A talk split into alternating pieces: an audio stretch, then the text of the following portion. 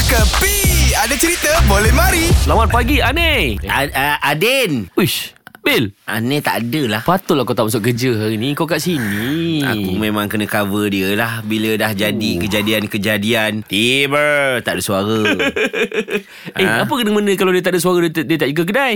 Yelah macam mana dia nak jaga kedai Kalau dia tak ada suara Din Kan dia meniaga kat kedai ni Bukan meniaga koci canai Teh tarik Benda-benda lain Habis tu? Dia meniaga Ataupun dia menjaja cerita-cerita orang Memerlukan suara untuk eh. penjual tu Aku uh, aku leave it to you lah eh. Kau mesti tahu aku nak order apa kan. Mengikut pirasat akulah Din eh Ha.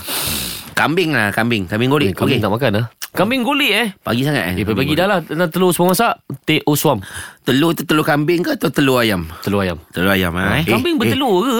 Ni si Samir dengan si Ernie ni Kenapa makan telur? Ha? Kenapa? Rasa dia makan kot Tak ceritanya dia orang dah ada dekat London Serius lah buat apa pergi sana? Konsert Beyonce Bianchi? Beyonce, Beyonce, Oh, Beyonce Beyonce. Beyonce Oh. Oh steady lah Oh, dia orang Ta- dapat pergi eh? Tapi dream come true lah untuk Ernie Pasal dia dah lama dah nak pergi tengok Beyonce Ah.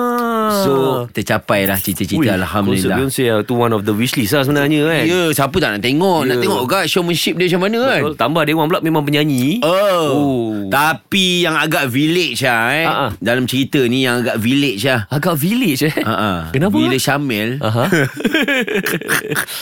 Dia ambil video Okey. Ah, Ernie dekat konsert Beyonce Tiba-tiba Ha-ha. Ernie bangun ah, okey okey. Ah, dia kelang kabut Eh eh eh Ada nyanyi la- Kenapa bangun yang Ada nyanyi lagu negaraku ke Kat konsert Beyonce. Kat konsert Beyonce Ingat buat kat Malaysia. Ah, itu lah aku macam eh dahsyat kan kalau dia orang macam macam tu sekali dia orang menghormati negara kita apa salahnya kan? Ah, ah. Rupanya tak. Habis tu? Uh, Ernie kata tak Beyonce dah nak keluar tu. Lepas tu dia kata eh lah Beyonce nak keluar dah kena bangun ke kan?